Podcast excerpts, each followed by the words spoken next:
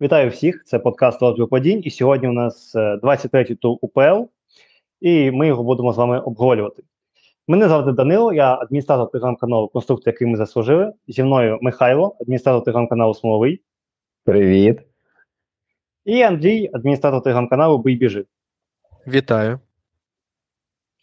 Що ж, і о, розпочнемо говорити про цей чудовий тур, який вклався у п'ятницю і суботу. Е, ми почнемо з першого матчу. Взагалі їх було два один той самий час, але за розкладом першим стоїть саме Велес ПФК Львів, тому поговоримо саме про Велес Львів.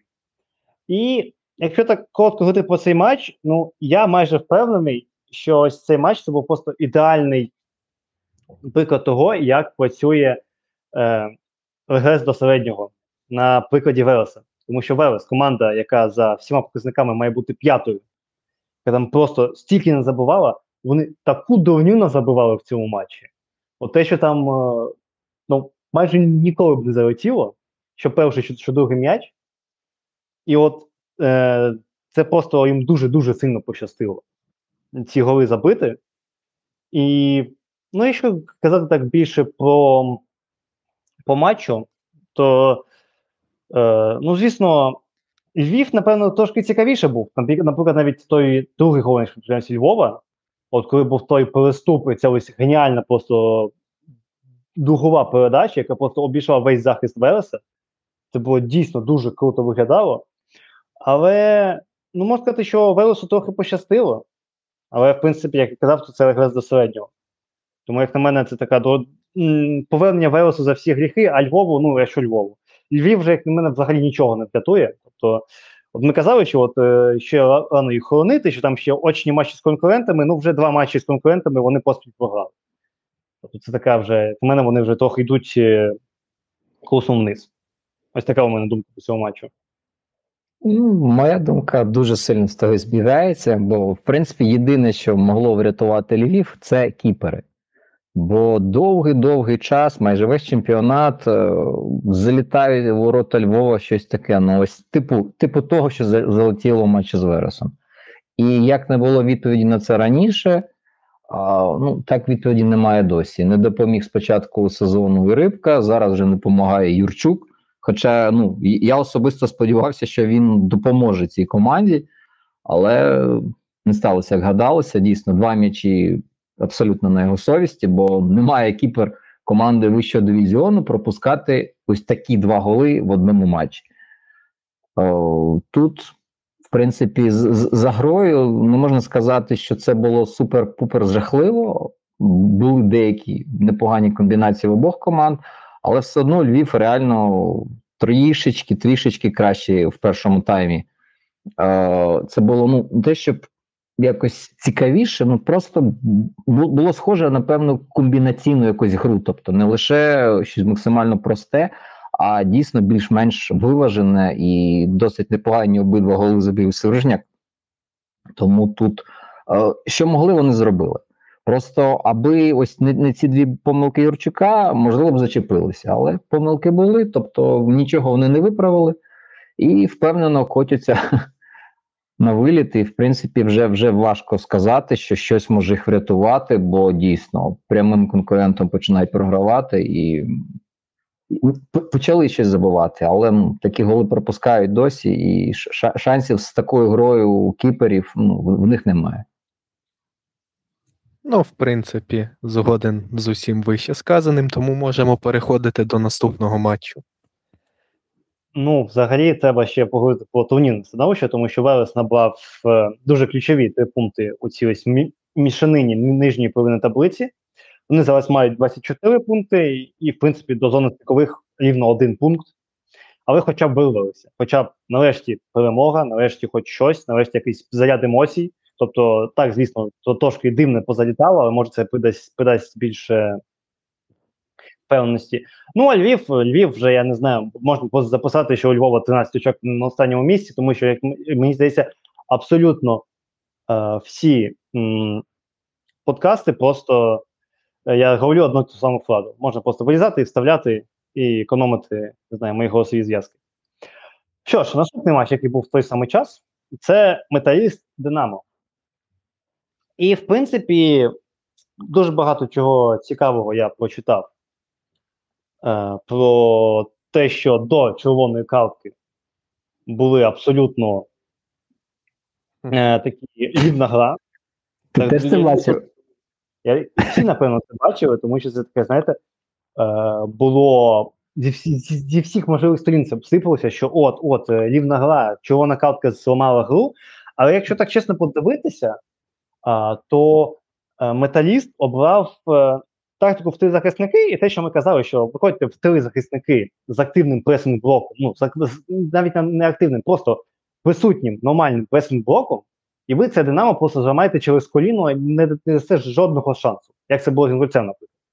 Але я розумію, що металісти почитали тільки першу частину цієї, цього рецепту, що виходьте в три центральних і далі вже не дивилися.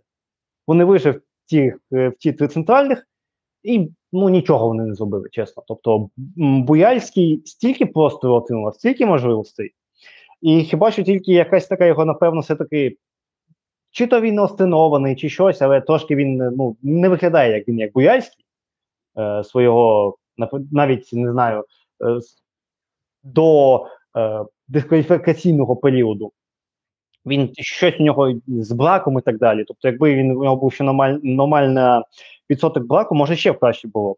А в принципі, е, цей матч був перетворився, напевно, доволі класичний матч, що металіст фіговенько захищався, але Динамо нічого з цього не могло витягти першу, першу, першу, першу половину гри. Вони щось робили, а на навіть жодного бік-чансу навіть не було. Тобто, щось вони там билися, билися, намагалися, намагалися, але взагалі нічого не входило. Е, Потім по перерві вийшов е, рятівник е, всього Києва Еден Кабаєв і одразу ж майже заробив червону на собі. І чесно, я дуже радий, що в цьому епізоді він дуже фігово зігрався е, насправді. Тому що ви ж що отримав м'яч, у нього були просто гігантські простори, і він щось почав оз- розвертатися в центр. Не, не, не розвертався в той центр, вийшов все ж таки, що треба бігти. Тобто, якби він просто почав бігти, його б е, гравець металіста, хто ще зараз секунду, хто це був, Романюк, Романюк. не, не, не наздогнав. Тобто, тільки завдяки цьому Романюк його не наздогнав, що він почав не зрозуміло, що з м'ячем робити. Так, як в мене цей момент залишився просто ці- тим, що Кабаєв там добіг би майже до гострового кута і знову там вдарив по трибунам. А так, е, Романюк стрибнув, як на мене, це був. Ну, ось я не знаю, навіщо було так стрибати, тому що, ну, як на мене, ну не була ситуація настільки небезпечна, щоб стрибати. Він же там, на- наче навіть летів, він ж там, наче навіть е, землі не, не, не торкався. Він ж там, як на мене, майже як е, стрибнув, там щось там, наче з двох ніг, просто скосив. Як на мене абсолютно. Чи то він погано інтерпретував ситуацію, що відбувається на полі, чи він просто вийшов з роздягальні, зрозумів, що він хоче назад в роздягальню, що там не знаю, не сподобалося йому на тому полі. Але м, таке, таке тут трохи дурнувате вилучення. А після вилучення, де-факто, нічого так скандально навіть не змінилося. Так? Тобто е, Динамо продовжувало щось там їх е, марудити, щось тягати той нещасний металіст. І ось цей гол силоти, який стався, ну чесно, силота ж у силоти були голи, не помиляюсь, за Динамо, але це було щось там типу з кутових. Якщо я правильно. Ну, зазвичай так, головою, ногами, але, але таких ударів ніколи не пам'ятаю. Це просто так вау, це що він так, так таке вміє, знаєте, це як е, Він розповідав, що тренується з Церенком. Залишаються їм обом, немає що робити, то вони після тренувань залишаються і б'ють. Ну, в принципі, як така опція побивати ось такі захисти, коли взагалі нічого не виходить, то в принципі чому б ні. А потім, я не, я не розумію, що сталося, але ось гол Ваната. Ну, от як ви поясните те, я от добре, я вас питаю, то як мене монолог трохи йде. Що робив захист металіста в цій ситуації? Чому вони Ваната взагалі кинули? Тобто вони що, вони офсайт робили, вони забули, що офсайт дивляться за лінією м'яча. Тобто, що вони робили, що вони Ваната взагалі принципово не крили. Втомилися Ну. за ним бігати, втомилися слідкувати за м'ячем, розконцентрація, поплили після першого голу. От все так і сталося. Ну, реально, якщо подивитися повтор, дуже чітко помітно, як порох, здається, 31 номер, робить крок назад в цей момент. передача він робить крок назад. Тобто, я так розумію, що в його уяві а, була якась така геометрична інтерпретація того, що наче можна залишити цим кроком в офсайді Ваната. Хоча вона знаходився ще на кроки три, напевне, попереду. Ну, це, це дійсно така дуже комедна ситуація, і прокоментувати її з точки зору здорової логіки неможливо. Бо дійсно, ну, класний пас Бояльського, знову таки, ще раз його відзначимо. Саме він ось підрізав м'яч на Кабаєва, і той вже вивалювався туди в штрафний майданчик. Але ось що робили захисники, ну просто це ніхто не намагався зближатися, ніхто не намагався реагувати на гравців. Всі намагалися імітувати офсайд. Ну, це це, це дуже дуже смішно. Всі, хто бачили цей епізод, напевно, сміялися декілька хвилин, а потім почали плакати. Е, бо це центральні захисники команди Вищої ліги, команди УПЛ. Це навіть не любителі, аматори, не пацани, що грають в гідропарку, це професіонали. І такі такі помилки, очевидні. Що ти маєш це, проти це пацанів, які грають в гідропарку? Ну, вони зазвичай вже там грають, коли у них контракти спливають з Динамо. Вони років 5-10 пограють десь по Україні, а потім вже вирішують ще дограти за піцерію чи за е, як це називається, за мережу АЗС у якихось корпоративних Як на мене, там дуже цікаві ігри бувають. Бувають, я я не сперечаюся, але факт в тому, що ці люди могли продовжувати ще грати на високому рівні але через певні різні особливості власних психік і власного ставлення до гри, вони чомусь зара, раніше часу опиняються там. А стосовно гри, ще якщо додати щось, ну важко, важко щось е, таке змістовне про футбол говорити, бо фактично усе, що на полі відбувалося, можна прив'язати до прізвища Буяльський. І якщо реально одна людина стільки геморою робить цілій команді, і ціла команда не розуміє, що потрібно зробити, щоб а, ліквідувати єдиний е, єдине джерело моментів, яке прилітає на їх ворота. Ну це просто говорить вже про кваліфікацію, про рівень, про мотивацію, про концентрацію, про все на світі, що воно не відповідає високому статусу вищої ліги. Тому те, що команда спускається з кожним туром все нижче і нижче, це ну, логічний підсумок усього цього. До речі, про концентрацію. Концентрація Динамо після другого голу це ну, знову якась розслабаність, знову пропускають забігання, знову дитячі помилки. Ну і особливо гол після помилки Дениса. Ну, що тут можна казати? Всі все бачили. Але знову ж таки, постійна проблема Динамо. До речі, щодо Полоха додам так що от він зробив крок назад. Я згадав, що я в попередньому подкасті про це не сказав, але в моменті, коли заявляв, що появився другий пенальті ворота металіста, вони е, Полох міг прихопити передачу, він просто ногу прибрав. Тобто, передивіться туди повтори. Я кажу, ну вам, може, слухачам. Передивіться, що це другий пенальті, там йде передача, Полох стоїть на лінії м'яча, і він просто прибирає ногу. І ось м'яч іде далі. Це такий дуже цікавий момент. Хто знає, може це кваліфікація, може щось інше, я ні на що не натякаю, але ось такі у нас захисники в УПЛ. А щодо другого голу, ну Попов дуже-дуже су... Е, першого голу металіста. Попов дуже-дуже хотів ще пограти в його кубках і вирішив зіграти, як він зіграв проти Лена. Тобто, а, а давайте я щось привезу щось якось сумно, тому що я так розумію, він переступ хотів зробити. Да, Він зробив його. Ну, Він зробив, але він вив на газон. Розумієш, це був переступ на газон. Тобто, в принципі, до речі, можна відмітити Прядуна, що Прядун знову забив, і так у нього трохи веселіше. Тобто, Прядун забиває йому, наче веселіше, а якось якось всій команді потім е, сумніше і сумніше стає.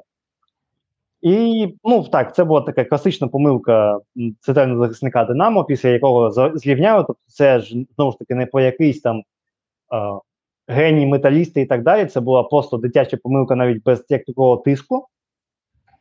А але потім Динамо забуло третій Вівчаренко, і це знову ж таки я не зрозумів, що, що грала тоді захист металіста, тому що, як на мене, там ту зону просто розірвали. І Причому маючи, якщо не помиляюся, 2 проти 5, тоді було у Динамо. Тобто два гравці Динамо просто розірвали зону, де було ну, захист, де було 5 гравців. Це якийсь в мене абсолютно нонсенс, і команда, навіть якщо ви в 10, то якщо ви так захищаєтесь проти Динамо, то хоча б на щось сподіватися, ну це просто у мене нонсенс. Знову не встигли офсайд зробити. Ну так, дуже важко. Напевно, якщо- намагалися. Коли було коли вривання йде у твої у твою штрафну е, своїх захисників, дуже важко робити офсайд, але вони, звісно, спробували. Це ось коли в футбол менеджері ставиш завжди робити офсайдне положення. І твої гравці просто з твого штрафного, просто там м'яч у супротивника, все там, твої центральні захисники десь там поряд з, е, з когіпом супротивника, щоб офсайд не робити. Що ж, ну так, за результатами цього матчу Динамо набрало 44 пункти, і Олександрія з Отенстаєвом десь все, далі і далі е, сидить. Про це ми теж поговоримо. Ну а металіст е, 19 пунктів, і чесно, ось металіст виглядає, напевно, найбільш гнітючим серед усіх представників цієї нижньої половини. Тому, ну, як на мене, це, це напевно, найвірогідніший кандидат на 15 місце. Якщо ми беремо її за факт, що Львів вже точно нікуди не вили, не, не е, влізе. Що ж, і далі, шановні пани з УПЛ, поставили матч Шахтаря. Теж в п'ятницю, тому що я так розумію, у нас УПЛ дуже популярна, і всі її дивляться, і треба якось збивати рейтинги. І матч проти Колоса. е, Я, і, по-перше, відмітити Павла Оліховського, тому що я так розумію, я не, я не розумію, що сталося з Павлом, але він вже ну, дуже так е, йде. Тобто, у нього, наприклад, в цьому у цьому сезоні, точніше, у цій половині сезону вже 4 м'ячі. Тобто він так доволі впевнено йде, як на мене. І доволі такі важливі м'ячі, наприклад, проти 19-25, і от зараз проти Шахтаря. І де-факто Колос дуже непогано відіграв першу половину гри. Вони доволі е, якісно відганяли гравців. І я не розумів, навіщо зараз Шахтар знову вийшов з Джурасиком і Степаненком. Чесно, я цього не зрозумів. Навіщо, коли очевидно, який буде сценарій гри, навіщо випускати і Степаненка, і Джурасика? Це для мене було трошки нонсенс, як на мене. І перший тайм це довів, що вони не могли нормально грати, вони не могли нормально надавити на колос, і колос їх відганяв. І от як тільки зняли Джурасика і вийшов Зубков у другому таймі, одразу е, Зубков заробив пенальті. Так, по пенальті питань немає. Так, це знову ж таки, це ось такі пенальті, за які дуже прикро має бути футболістам колоса, тому що де-факто вони нічого плохого е, злого не зробили. Там де-факто просто Зубков обігував і так вийшло, що м'яч влучив у руку. Так, очевидно, що там рука була, як на мене, там щось 90 градусів піднята, там, тобто це очевидний пенальті, як на мене. Це просто не пощастило. І. А от е, які ваші думки щодо другого голу і щодо апеляції Волинця і доволі таки грубої гри зі, зі сторони Бондаря? На Очевидна перехоплення накладка. Нема про що говорити, там мав, мали ставити фол. Ну, мені, мені теж здається, що просто, ну, якщо порівнювати а, з такими ж ідентичними епізодами в паралельних матчах, ну дивіться, дуже схожий, дуже схожий, там трошки інший контекст, але сам механізм е, призначення цього штрафного, не на не призначення в даному випадку, схожий на пенальті у Воротоворську, який можливо, можливо ще згадаємо. Е, Просто єдина відмінність, що там не було контакту ноги з головою. Але нога була так само високо, і тут, ну не знаю, е, просто що лякає, ось цей самий арбітр за тиждень е, свисне такий самий фол і дасть жовту картку. Е, за два тижні, можливо, буде схожий епізод, він свисне, дасть жовту картку. Тут чи Люди він не скажуть, що вчиться на своїх помилках. Ну, не факт. Треба пошукати, треба подивитися. Просто зараз. Ну це, це досить довго, але можна просто підняти статистику останніх ігор цього арбітра і по всім жовтим карткам пройтися і подивитися, чи були схожі там за останні три тури в схожих ситуаціях. Мені здається, що, що були. І тут питання просто, що у нас з кожного туру ми говоримо про арбітрів, які вчиняють певний нелогічний, е, певну нелогічну дію, приймають певне нелогічне рішення. Але потім ми дивимося старі матчі і знаходимо май, майже ідентичні епізоди, де рішення було протилежне. І тут, чесно, ну я я розумію обурення гравців колосу. Це можна порівняти з чимось схожим матч Інгулець Динамо. Там була така більш-менш відносно схожа історія. Там просто в руку влучило, наче, хоча потім кажуть, ні, від частини тіла це не рука, там ще якісь історії. Але тоді, хоча б вар подивилися. О, здається, ж вар був на тому матчі, чи ні? Не пам'ятаєте? Чи, чи не було вару на тій грі і не дивилися повтору? Здається, не було. А, ну ось бачиш, і, і, і тут немає вару. Напевно, ось це, це головна проблема, що наш чемпіонат програє порівнянні з іншими, тому що дійсно це важливе рішення. Бо якби не цей другий швидкий гол, можливо, колос би там ще деякий час повпирався, а там вже Бог знає, що було. Просто що ось дійсно дуже швидкий другий гол, і ну, вар потрібен. Просто що в нас не зрозуміло, чому зараз ставлять матчі в один час і в одному в одному в одному місці фактично фургон не може знаходитися одночасно і там, і там. І тут ми говоримо, що є певна обмеженість. Там одна машина на тур, там безкоштовна, другу можна докупати. Просто якби було дійсно бажання зробити це більш конкурентним, все, що відбувається на полі, то можна було більш якісно зараз розписувати календар ставити там по два матчі на день, умовно кажучи, розтягувати тур на 3-4 дні. У нас це пхається майже в один слот, грають за 3 години 5 ігор, і все окей. Тому навіть за бажання просто тепер е, за нинішніх умов не можна забезпечити вар на всіх іграх. Тому кожного туру ми говоримо про ось такі схожі епізоди. А ці епізоди, до речі, вони дуже часто вирішують і підсумок матчу. Здається, в нас тут нова конспірологія. До речі, щодо арбітра, на секундочку, це арбітр з міжнародною кваліфікацією. Він судив матч матч кваліфікації до Ліги конференції між Араратом і Шкендією. Тому давайте mm, не будемо під е, сумнів в кваліфікацію настільки серйозного спеціаліста. Ну, якщо серйозно, то так, це дуже швидкі два м'ячі з різницею у 5 хвилин, тобто і зрозуміло, що колос попливе. Тобто це кожна команда попливе, коли ви цілий тайм стримуєте, перемагаєте у лідера чемпіоната, і потім виходите і отримуєте пенальті, який був, але ось як якраз такий прикрий пенальті, в якому як такої вашої повини немає. І другий гол, де, як вам здається, ну і факт, напевно, так і є, який треба було скасовувати. Ну і після цього колос трошки здався, то трошки підсплив. Ну і, і знову ж таки Кевін Келсі вийшов як такий Джокер, і буквально вийшов на 79-й хвилині, на 80-й хвилині він вже забив. І це було ось таке ось остаточне прощавай для колоса. Тому можна сказати, що гідний перший тайм від колоса, але, на жаль, проти Шахтаря навіть гідного одного тайму не вистачить, щоб отримати хоча б якийсь позитивний для себе результат. Е, Хтось щось ще хоче додати по цьому матчу? з приводу Джурасика, мені здається, по старій дружбі його випускають, бачать, що гра з ним в центрі не йде, і змінюють на другий тайм. Забагато слотів для замін, знаєш, себе на щось вистачати. От вони випускають Джурасика, щоб його зняти. Так, ну а в цілому, Шахтар після другого голу перехопив ініціативу і вже, в принципі, нічого не дав створити колосу. Е, за виключенням привоза Судакова вже під кінець матчу. Там теж могли нападники зіграти розумніше, реалізувати момент, але сталося як сталося.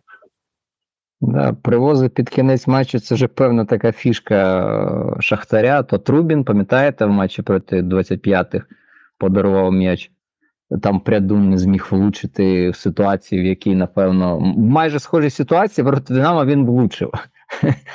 Тут тут не зміг. Тому це вже така фішка Шахтаря. Теж вони не не, не Бога, як ми бачимо, і під кінець матчу дуже часто в них такі ситуації трапляються, коли просто вже дійсно розуміють свою перевагу, розуміють, що перемога в кишені, і починають трішки розслаблятися.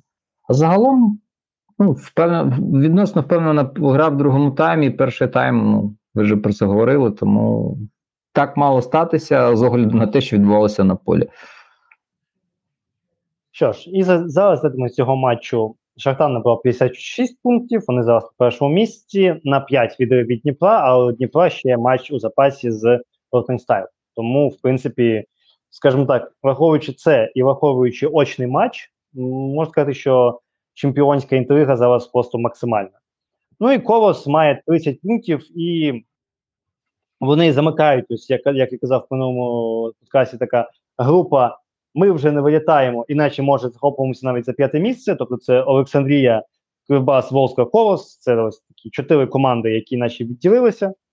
Тому, наче, в принципі, не так вже і критично це була поразка для Колоса, але звісно, неприємно. Що ж, переходимо в наступний ігровий день. І тут починалися матчем Минай Металіст 19-25.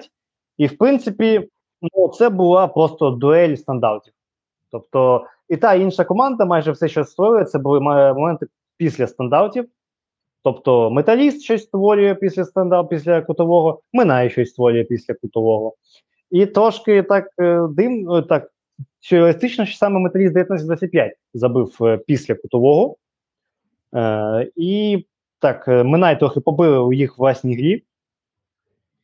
Е, і, в принципі, після цього матч продовжився більш-менш у, тому самому темпі.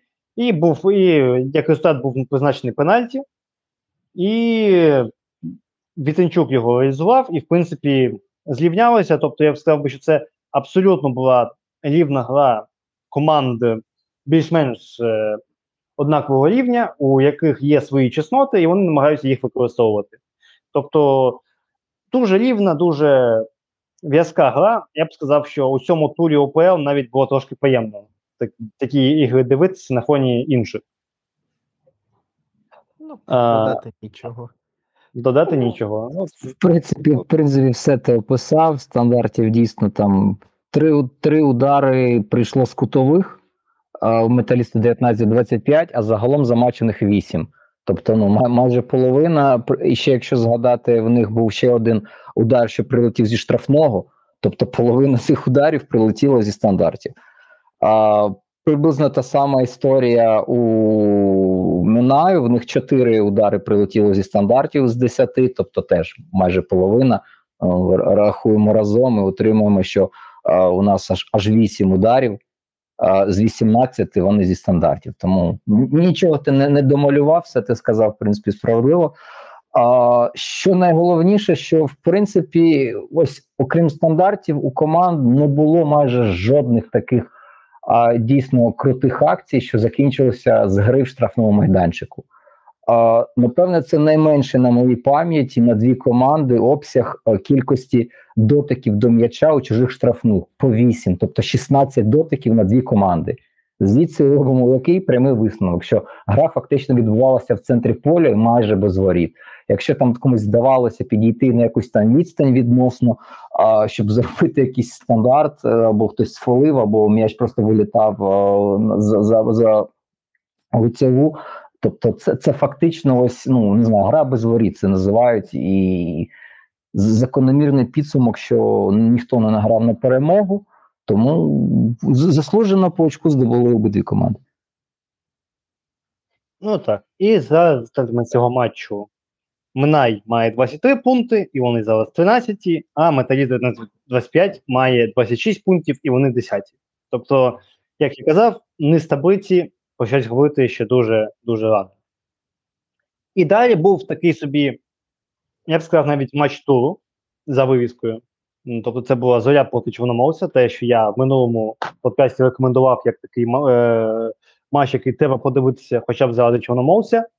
І, в принципі, ну, не так, в цьому матчі була команда, яка дійсно грала- намагалася грати у футбол домінуючого типу, у якийсь більш розумний футбол, і це, власне, був Чорноморець. Так, тому і цим вони дуже сильно спустили задачу зорі. Так, тому що ми всі кажемо, що у зорі будуть проблеми, коли проти них будуть до них будуть ставитися як для то, до топа нашого футболу. І грати, власне, е, у, відповідний, від, у відповідний футбол. І саме у цьому матчі цього не було, і Зоря могла грати у максимально комфортний для себе бий-біжи. І де-факто у цьому, у цьому стилі дуже себе е, повільно ну, перепрошую, вільно е, відчував, наприклад, Гереро, і дуже, дуже, як на мене, зоря виграла від такої гри від е, Чорномовця. Ще й відсутність Данила Арефіленка, як, якого дискваліфікація. Я думав, що йому не дозволили грати зоря, але хто знає, дозволило би йому, якби у нього не було цієї дискваліфікації, але я вже трошки конспірології, тому говоримо за фактами. Звісно, Денис Антюх, яку красу забив, другий гол. Ну, це ж просто розумієте, у нас одному турі Еден Кабаєв робить першу ну, дію. І ось такий гол забиває Денис Антюх. І це люди, які ж літом е, помінялися клубами. Ну, але щоб ти розумів, це вже не перший гол. Це далеко не перший гол е, пана Антюха. Пан Антюх вже забивав, тому якщо порівнювати їхнє заочне суперництво, це вже здається третій навіть гол. Якщо я нічого не плутаю, так, це, це третій гол па- па- пана Антюха, поки в пана Кабаєва нарешті виріз- прорізався перший асист. Так. Ну в принципі, так. Тобто, як на мене, мені дуже приємно було е, дивитися на те, як грає Чорноморець, тому що дійсно видно, що, що намагається них ставити Грочук, яка є ідея, яка є головна філософія, яку він пропагує. І мені дуже-дуже шкода, що свого часу е, пан Грочук пішов е, дуже експериментальним азійським шляхом роз- розвитку своєї кар'єри який тоді, якщо ви пам'ятаєте, дуже велику кількість наших тренерів чомусь вирішили, що якщо вони поїдуть в Азію, вони швидше дійдуть до Європи. І дуже багато часу загубив, як на мене. Тому, от що ви скажете? Ну, приємна Ну. від Чорноморця, навіть е, незважаючи на те, як був пропущений перший гол, було цікаво на- спостерігати за їх розіграшем невдалим. Видно, що команда не намагається грати на виноси навіть під пресингом, намагаються все свідомо і розумно розігрувати. Ну, На жаль, без Алефіренка атака Чорноморця виглядала блідою. Думаю, це все помітили, що і вилилося в невиразній грі і лише одному голі ворота зорі. Ну, додам лише, що дійсно це певний шок визвало в перші хвилин 20, напевне. Бо ну, просто якщо дивитися, слідувати просто логіці, логіці, що потрібно набирати очки. Якби ось Григорчук йшов за цією логікою, то я впевнений, що Чорноморець би грав би інакше. Але впевнений, що вже якась з'явилася впевненість у власних силах і розуміння, що є певний гандикап від хоча б там 15 місця, і можна спробувати вже пограти трошки для себе, не на результат, а саме для себе, як тренер хоче, як він це бачить, хотів би бачити. І ну просто говорити зараз, що у нас в УПЛ є команда, що може грати, виконуючи 5 передач за середнє тримання. Ну це така вже більше туди до наукової фантастики. А Чорноморець спробував і від цього, звісно, постраждав. Бо якби грали на результат, якби почали пуляти вперед, як зоря, то ми б отримали певний матч, типу, ось як ми говорили буквально хвилину тому. А, Минай е, металіст 19-25. Тобто лупили би одні, лупили би інші, там десь посередині десь відскакувало, хтось би там десь фолив, якийсь стандарт. А так була дійсно досить непогана гра. Просто проблема в тому, що Чорноморець не вміє ще грати. А, Ось саме за таким а, коротким середнім розіграшем, як е, вони намагалися. Тобто вони вчилися, відтворювали певні алгоритми, але ну воно все дуже сиро. Футболісти явно не розуміють до кінця свою роль в цьому, як вони мають рухатися, що вони мають робити після втрати. Бо зоря досить легко їх е,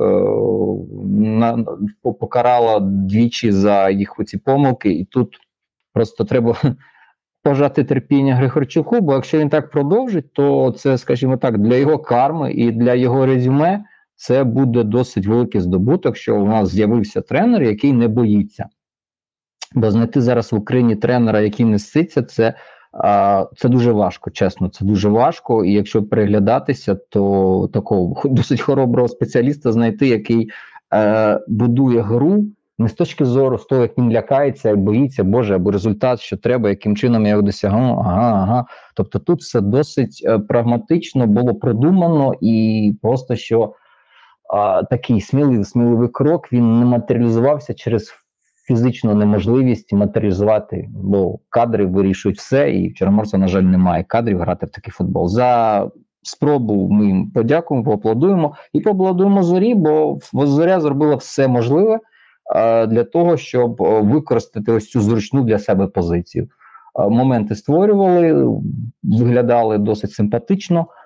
Як для команди, яка грає з позиції другого номера, тому можна поаплодувати обом командам. Матч виявився досить цікавим, і обидві команди показали, що в Україні інколи трапляються цікаві ігри.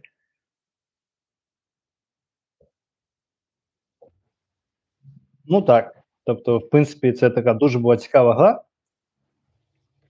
І знову ж таки, підтвердила більшість наших тестів, наприклад, щодо Зорі і їх е, стилю гри, як то кажуть. Що ж, зараз ми цього матчу у Зорі 49 е, пунктів, і вони відриваються від Динамо, ну, тримають від, від дистанцію від Динамо у 5 пунктів, і всього е, у- знаходяться лише у двох пунктах від Дніпра. Знову ж таки, у Дніпра матч на, на вий, м, у запасі, тому це умовно 5. Що ж, наступний матч і наступна команда, за хейт якої на нас, скоріш за все, десь знайдуть і, і повісять, це Інгулець Дніпро 1. І що ж, е, і, мен, і мене, і Андрія вже шукають е, фанати Дніпра, тому нам вже це втрачати нічого. І, ну, як, як сказати, е, в принципі, Дніпро грав те саме, що проти Руха. Тобто це був дуже примітивний підхід до футболу, була така суто примітивщина. Е, вони могли забити, у них був реальний момент десь на 15-й хвилині, якщо не помиляюся, е, коли хто це був? Е, коли, якщо не помиляюся, це був Гуцуляк. Довбик тоді, от Довбик отримав передачу, пробіг півполя, як він це зазвичай робить, і прострілив. Тобто, ну, це такий типовий стиль гри Довбика. Він або закиданнями, і потім він розганяється, а потім піде зупини. Або це все-таки більш така тонка ювелірна робота разом у зв'язці з піхальонком. Там дві опції, як можна використовувати Довбика. Ну, ось використали одну з них. І, в принципі, після цього моментів як таких і не було в першому таймі. Тобто, і не сказати, що інгулець там показував якийсь майстер-клас захисту. Так, я б сказав, що це було дуже схоже до того, як йшла гра між металістом і Динамо у цьому турі, про якому ми казали. Але у Дніпра, наприклад, не було боязької. До речі, така цікава е, ну, цікавинка, що я забув, я забув хто, але якийсь з гравців Запорожець чи хтось персонально грав по піхальонку, і я так розумію, персонально мав за план зламати його. Так, тому що вже там на другій, вже ж на другій хвилині я ж тільки вімкнув і бачу, що піхальонок лежить на полі, лежить на газоні, і хтось там на, е, на лавці Дніпра гетри починає заправляти. І ми, я думаю, що в цей момент у більшості фанатів Дніпра 1 так трохи серденько закололо. Так, трошки, трошки вони там якась паніка з'явилася у селці. Але піхальонок е, спорався. І, далі ж знову ж був епізод. Так, це був ж Запорожець, тому що він же за той фол навіть і жовт отримав. Коли він там що весь у другому таймі просто вийшов знести ногу піхальонку. Тому е, я так розумію, що була така задача все ж таки грати максимально жорстко проти піхальонка і як вимкнути цю опцію у Дніпра. І моментів як таких не було, і прийшов другий тайм, і прийшов пенальті. Ми з вами говорили перед записом, що, ну, скажімо так, це дуже, дуже, дуже, дуже, дуже, дуже, дуже суперечливий момент. Тому що нога Гуцулюка на момент фолу знаходилася поза штрафною. Але інша частина тіла Гуцуляка, наче знаходилася в штрафній. Захисник руха знаходився, наче в штрафній, але він рухався ну, у бік е, з штрафної. І якщо, і якщо там дивитися по міліметрах, е, намагатися щось зрозуміти з цієї камери, з якої, я так розумію, принципово не витирають воду, тому що, ну, блін, Санда вже йде, все, кінець нового контракту не буде. На, нащо запалюватися, щоб, щоб що? Щоб холопам було нормально видно? Ні, диві, диві, дивіться на капельки води і розумієте, що ви втратили. І Ну, як на мене, тут можна сказати і про те, чи був фол взагалі. Дуже сумнівний з усіх ракурсів. Ну, Як це. Дуже сумнівно, як не взагалі. Да, так, це було це три в одному, якщо, якщо я правильно порахував, що це сумнівно, чи це був фол, сумнівно і сум... так, це два в одному. І чи сумнівно, що це було у штрафному. Тобто це одразу два сумнівних, і рішення, яке прийняв суддя, ну, як на мене, воно дивне. Так? Тобто, я не буду казати, що він на 100% помилився, тому що можна знайти аргументи, чому це пенальті, так? тому що е, більшість, більшість тіла Гуцулюка знаходилася у, у штрафному майданчику, знаходилася. Е, наче, наче як е, гра, е, гра логічно йшла до того, що буде далі у штрафному майданчику, наче так. Тому на папері, наче пенальті, але на, на ділі ну, дуже-дуже багато питань, як на мене.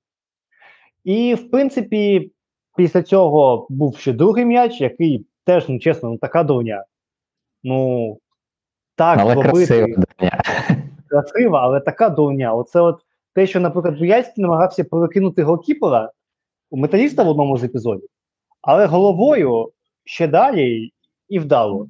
Тобто, це ось, ну, Добре влучив Е, по м'ячу. Можна добре влучив по похвалити м'ячу. сватка, можна потім його ще покритикувати за привоз, але то таке. ну це когут був.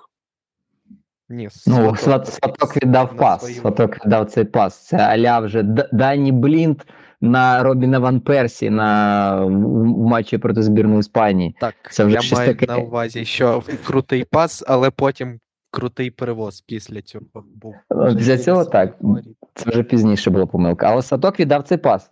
Сваток віддав пас, е, когут пробував. До речі, ось ви говорите про Когута про Боярського, то в принципі, ось у Когута є ось таке щось, щось схоже. Тобто він теж багато голів забиває саме тим, що знаходить е, м'яч там, де інші не можуть знайти.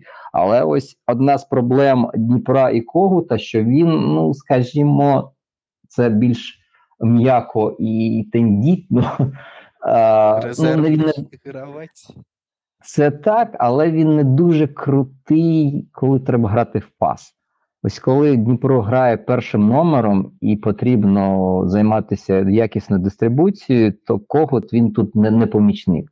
А просто гра так побудована в Дніпра, що хочеш не хочеш, але не дуже часто доводиться з м'ячем контактувати за межами штрафного. За межами штрафного він ну майже як дитина безпомічний. Ось єдине, де він дійсно крутий, Бо Буяцький, хоча б за межами штрафного, може ну, там робити якісь якісні речі. Тобто Когут він виключно футболіст штрафного майданчику, підібрати відскок, ось так відкритися, там вискочити віч навіч. Це вже ж теж не перший його гол, такий рятівний. І ну не зовсім рятівний, все таки другий, але ось таких голів він вже забив чимало в цьому чемпіонаті. Ну, три на моїй пам'яті так точно. Тому ось е, це, це проблема і відповідь, чому він постійно виходить на заміну. Бо коли він не ходить з перших хвилин, в цьому матчі, то ну він не виконує ту функцію в центрі поля, яку має виконувати. А ось в атаці інколи він може бути корисним. До речі, з приводу піхальонка, мені здається, його ж все ж змогли вимкнути. Не можна сказати, що він був дуже помітною фігурою на полі. Звідси ще більше проблем в атаці у Дніпра через самі моменти і не бачили. Це правда, бо дуже багато чого залежить від зв'язки піхальонок довбик. Але щоб ви просто розуміли, то в довбика в цьому матчі лише два удари, і один з них з пенальті. Тобто футболіст, який завдає там 4-5 ударів зазвичай, він лише з двома, ну, відкидаємо пенальті, залишається лише один. Це просто для розуміння ледь не найнижчий показник. Менше нуль.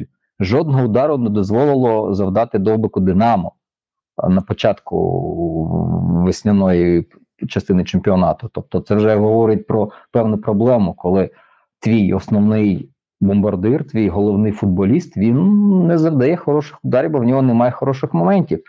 А ось тому, що ви вже підмітили, так була певна схожа на персональну орієнтацію в деяких епізодах на піхальонка продумана дія, і Ну не, не так насправді багато разів йому вдавалося віддавати конструктивні якісні передачі. І тут треба відзначити інгулець, що загалом, якщо викинути ось ось ці два епізоди з цим довгим пасом від центральної лінії та з незрозумілим пенальті, ну він реально незрозумілий, бо я, мені здається, там лише можна було волосся побачити на коліні Гуцуляка, яке ось дійсно вже було в штрафному майданчику.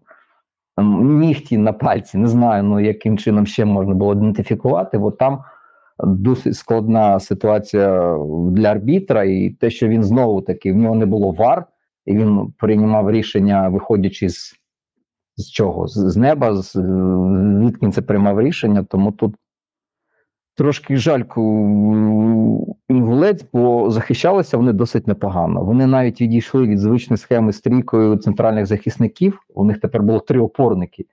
А напевне, все-таки не в останню чергу, ось саме на піхальонка це було і направлено, тому що піхальонок зазвичай саме на півко в районі напівкола грає, підбори, ось це комбінування там, скидання від довбика на піхальонка. Тут ну підчищали, закривали, тому можна сказати е, теж хороші слова. Так, інгулець не створив майже нічого. Лупили з центру, були якісь там стандарти. Але ось те, як вони грали в захисті проти ну номінально другої сили зараз, це теж варто відзначити, і це досить пристойна, хороша домашня робота. Так. І за результатами цього матчу Дніпро 1 має 51 пункт, і в принципі я вже обговорив, хто за ними, хто перед ними, тому як е, якось додатково нема чого описувати. І. Боже. Інгулець має 26 пунктів, і ось вони разом з разом з металістом 19-25 е, зараз е, перші серед останніх в нашому футболі. Тому вони зараз ще поки що в відносній безпеці. До речі, я ж не сказав. А, так, я сказав, почнемо. Так, все добре. І далі передостанній матч нашого туру це рух проти Головна Вовки. сенсація. А, це не головна сенсація. Я думав, ми зараз Спокійно, будемо про спокійно, сенсацію. Не поспішай, це на десерт мене вже язик, язик вже чухається. Хочеться поговорити про цю Не, легенду. не в тебе одного. Що? І в принципі, рух Волскла, ну, чесно, перший тайм от взагалі нічого сказати. От чесно. Навіть подивіться, не знаю, витяжку з матчів і так далі. З першого тайму все, що записано, це жовта у Сефелі на 45-й хвилині. Все. От чесно, я подивився перший тайм. Це ось ніби реально якийсь, не знаю, на мене хтось напав, мені пам'ять стерли. Я не розумію, куди зникли, зникли ті 45 хвилин. Чесно, взагалі ні про що сказати згадати в цьому матчі. Можна сказати, що Ворскла впевнено контролювала м'яч в центрі поля. Ну, У Так, другій ну, просто тримали. Ну, не знаю. Я- нарахував два моменти. Ось ви, ви, ви, ви завтикали, а я реально рахував. А, на 10-й хвилині а, віддали, е, віддали пас на кане Сефері у штрафний майданчик. І він, ну, це було на це для порівняння, на що воно було схоже, щоб вам було зрозуміло. Це майже приблизно те саме, що було у Когута після довгої передачі, і там головою просто, а тут ногою після е, передачі Сефері ну, момент непоганий, тому я б не говорю, щоб зовсім нічого. І в відповідь за хвилин 10-15 буквально ще був момент у Климчука. Ось. Тепер продовжуйте. Так що два моменти все ж таки були. Тобто я не, заснув на першому таймі і тому поправлю вас. ну добре. Може, може, дійсно пропустили.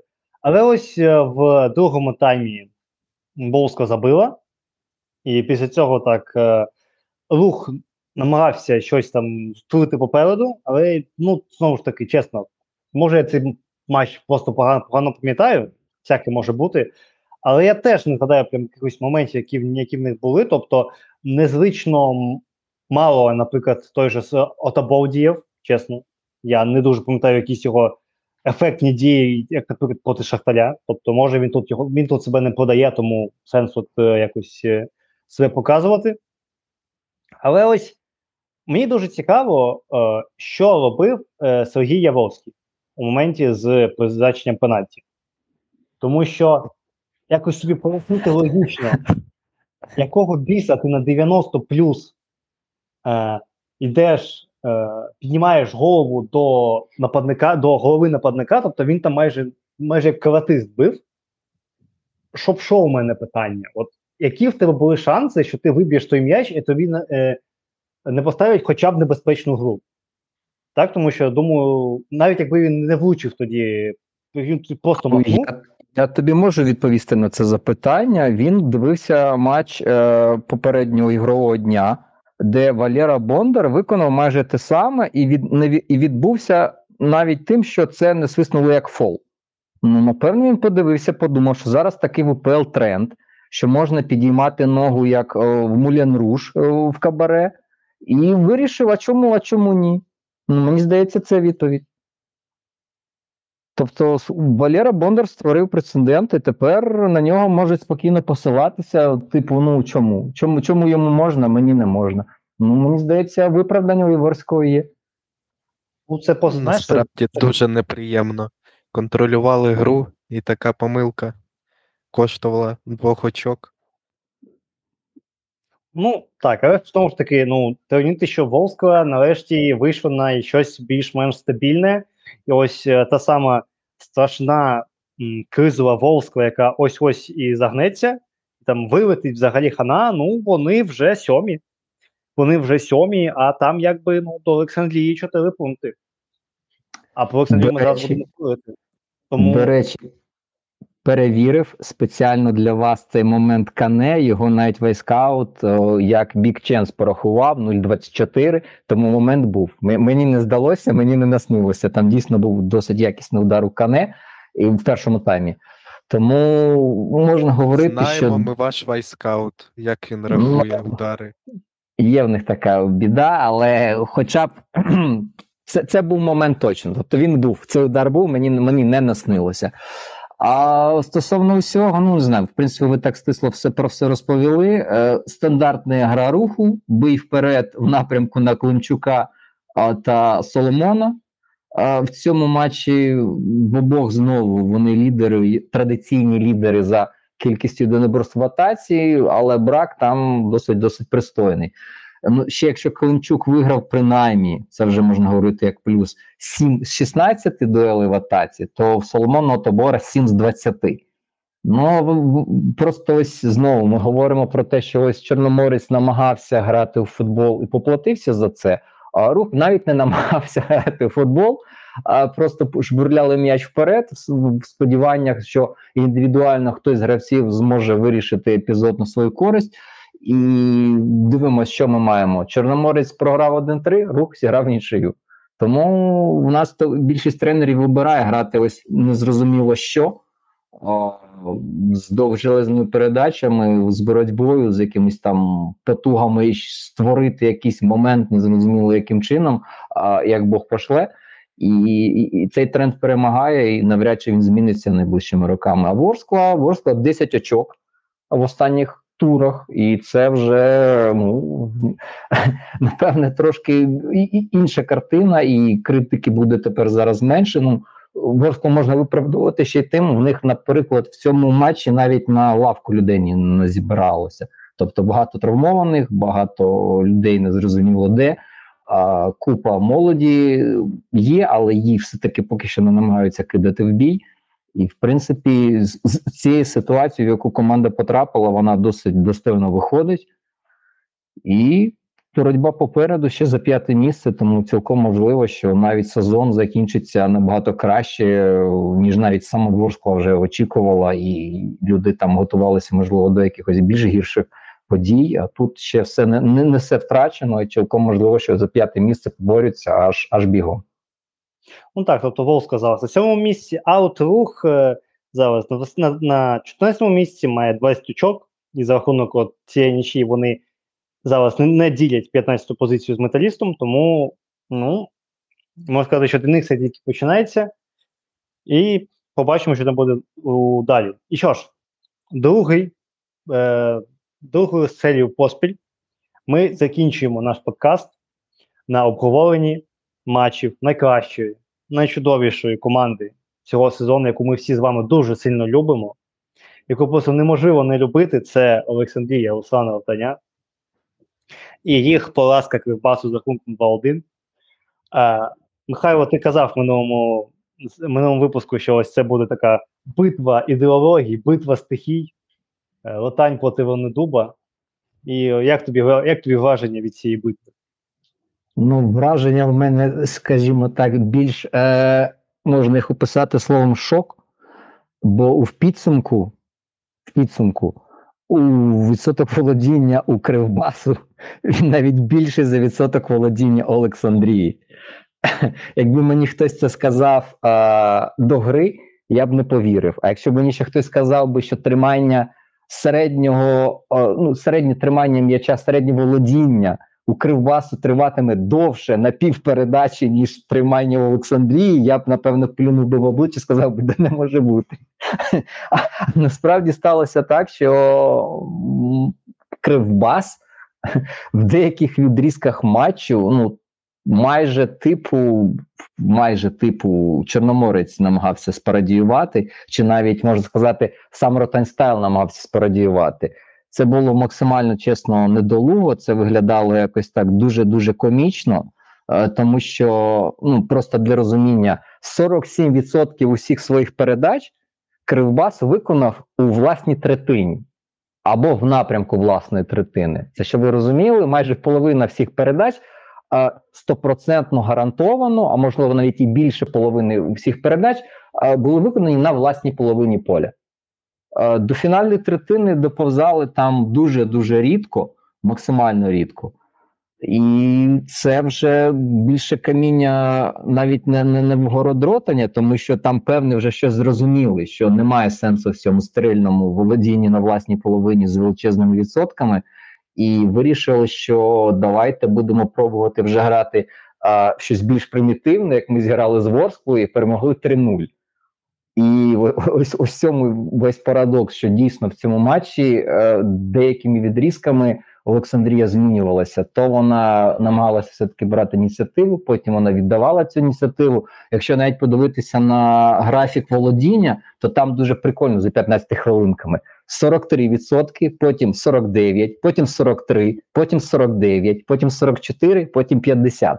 Тобто кожні 15 хвилин, ну десь такі 10-15 хвилин інтервали е, змінювався, скажімо так, домінатор, хто на полі намагається там щось е, зробити більш е, продумане, і а хтось навпаки обирав роль таку: ну окей, ми пильнемо вперед, спробуємо там щось таким більш простими речами, навісами там якимось.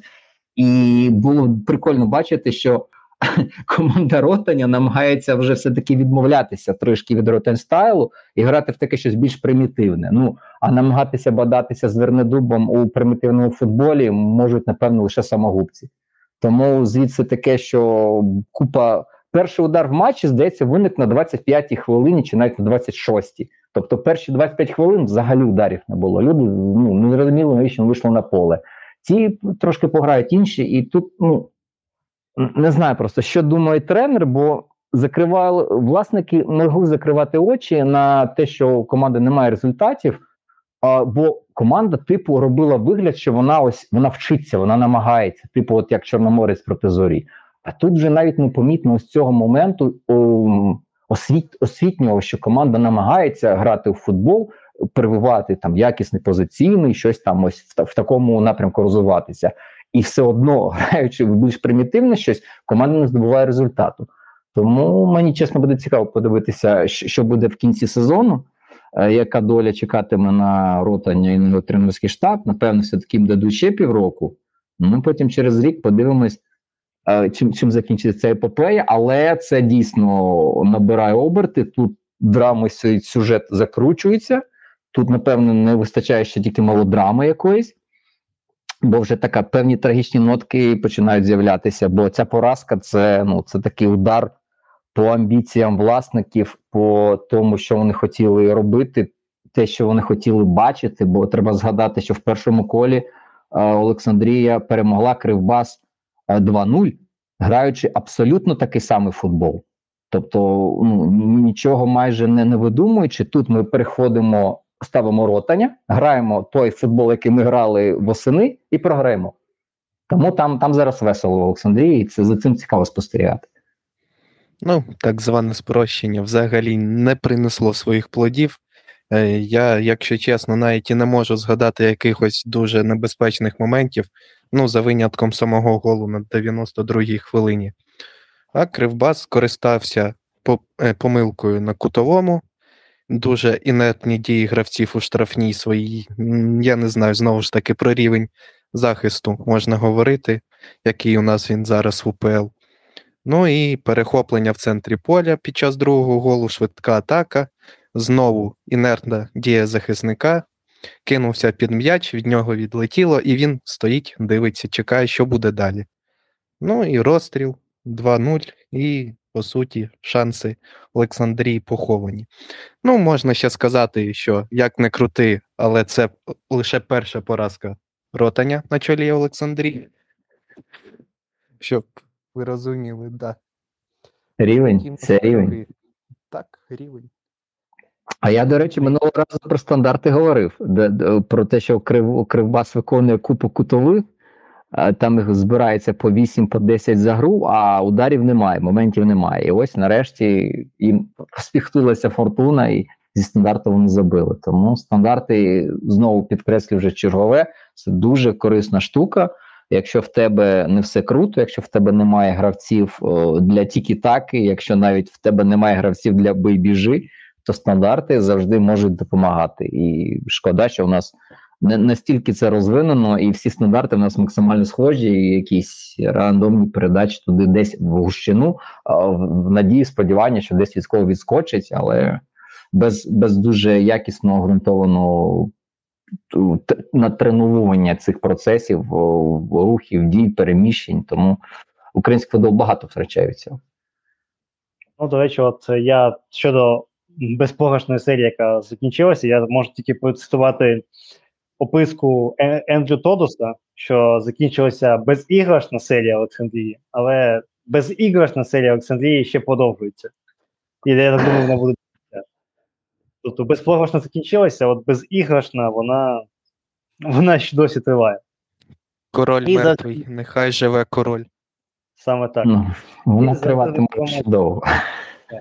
Кривбас підібрався до вбивчої відстані у три пункти до Олександрії. Тобто вони зараз мають 31 пункт, Олександрія має 34 і має з Дніпром у запасі.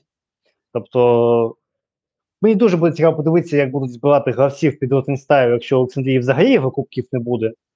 Хто піде, тому що знову ж таки дуже вузький профайл гравців, які потрібні. Але нехай це вже трохи інше. Що ж, Е, я хотів давати знову ж таки, як минулий раз ми збачкали традицію прогнози, що, ну, точніше, що подивитися на наступний тур рекомендації. Але чесно, ну така нудяти на наступному турі. Я думав, що в цьому турі фігня, але далі ну, плюс-мінус те саме. Тобто, що я можу порекомендувати? Чорномовець колос, то, то просто тому, що чорномовець. Цікаво буде е, подивитися, як буде чорно... чи продовжать вони е, грати як е, проти зорі. Тобто, і чи вийде це проти менш. Е, е, здібного суперника, скажімо так, ніж Зоря. І, напевно, Волського Динамо, тому що цікаво подивитися ось ця ось трансформація з незрозуміло чого назад до нормальної команди. Чи вона закінчилася? І знову ж таки, яким буде футбол Сашо у другому матчі? Головна інтрига туру. Головна інтрига. Скільки атакувальних гравців вийде? Сім чи вісім? Так, і, і ще вийде діалог, боже мій, скільки інтриги, люди мої, не треба дивитися. Ну і плюс вони просто у єдиному нормальному слоті у наступного туру вони будуть о 15 у суботу. Е, ні, почекайте, боже мій, це ж це ж наш midweek. Це буде тижня, 15 серед четвер. тижня. Буде 15 у четвер. Ну, тобто, добре. Немає там нормальних слотів, нічого не дивіться. Не знаю. Працюйте собі спокійно, не руйнуйте собі робочий графік, ми його зруйнуємо собі за вас. Ж, Якщо в когось буде бажання зруйнувати, то можна подивитися матч Шахтар Минай. Дві команди, які останнім часом більшість і гостроти приносять зі стандартів. Цікаво, хто буде сильніший у цьому компоненті, враховуючи рівень Шахтаря і враховуючи тренувальні процеси Шарана. Я рекомендую Львів Олександрію. Це обов'язкова історія для перегляду, навіть якщо вболівальник інших команд, бо це буде видовище, мабуть, най, найвидовищніше у всьому турі, бо тут можна очікувати реально будь-чого. Як нічиї 0-0, як перемоги Львова, так і нарешті перемоги Ротаня там з рахунком в 3-4 голи. Тому це такий матч, матч з певною інтригою, бо може закінчитися абсолютно фіг знає як. І це варто подивитися. Ну, добре. Тобто, послухайте нас і дивіться те, що треба, а не те, що можна. Я не знаю, навіщо я це сказав, але нехай. А що ж, дякую всім, хто нас слухав. Е, Підписуйтесь на, на сторінки нашого подкасту на, на у тих мережах, де ви нас слухаєте. Підписуйтесь на телеграм-канали всіх наших спікерів. Е, Всього вам найкращого. Слава Україні! Героям слава! Героям слава!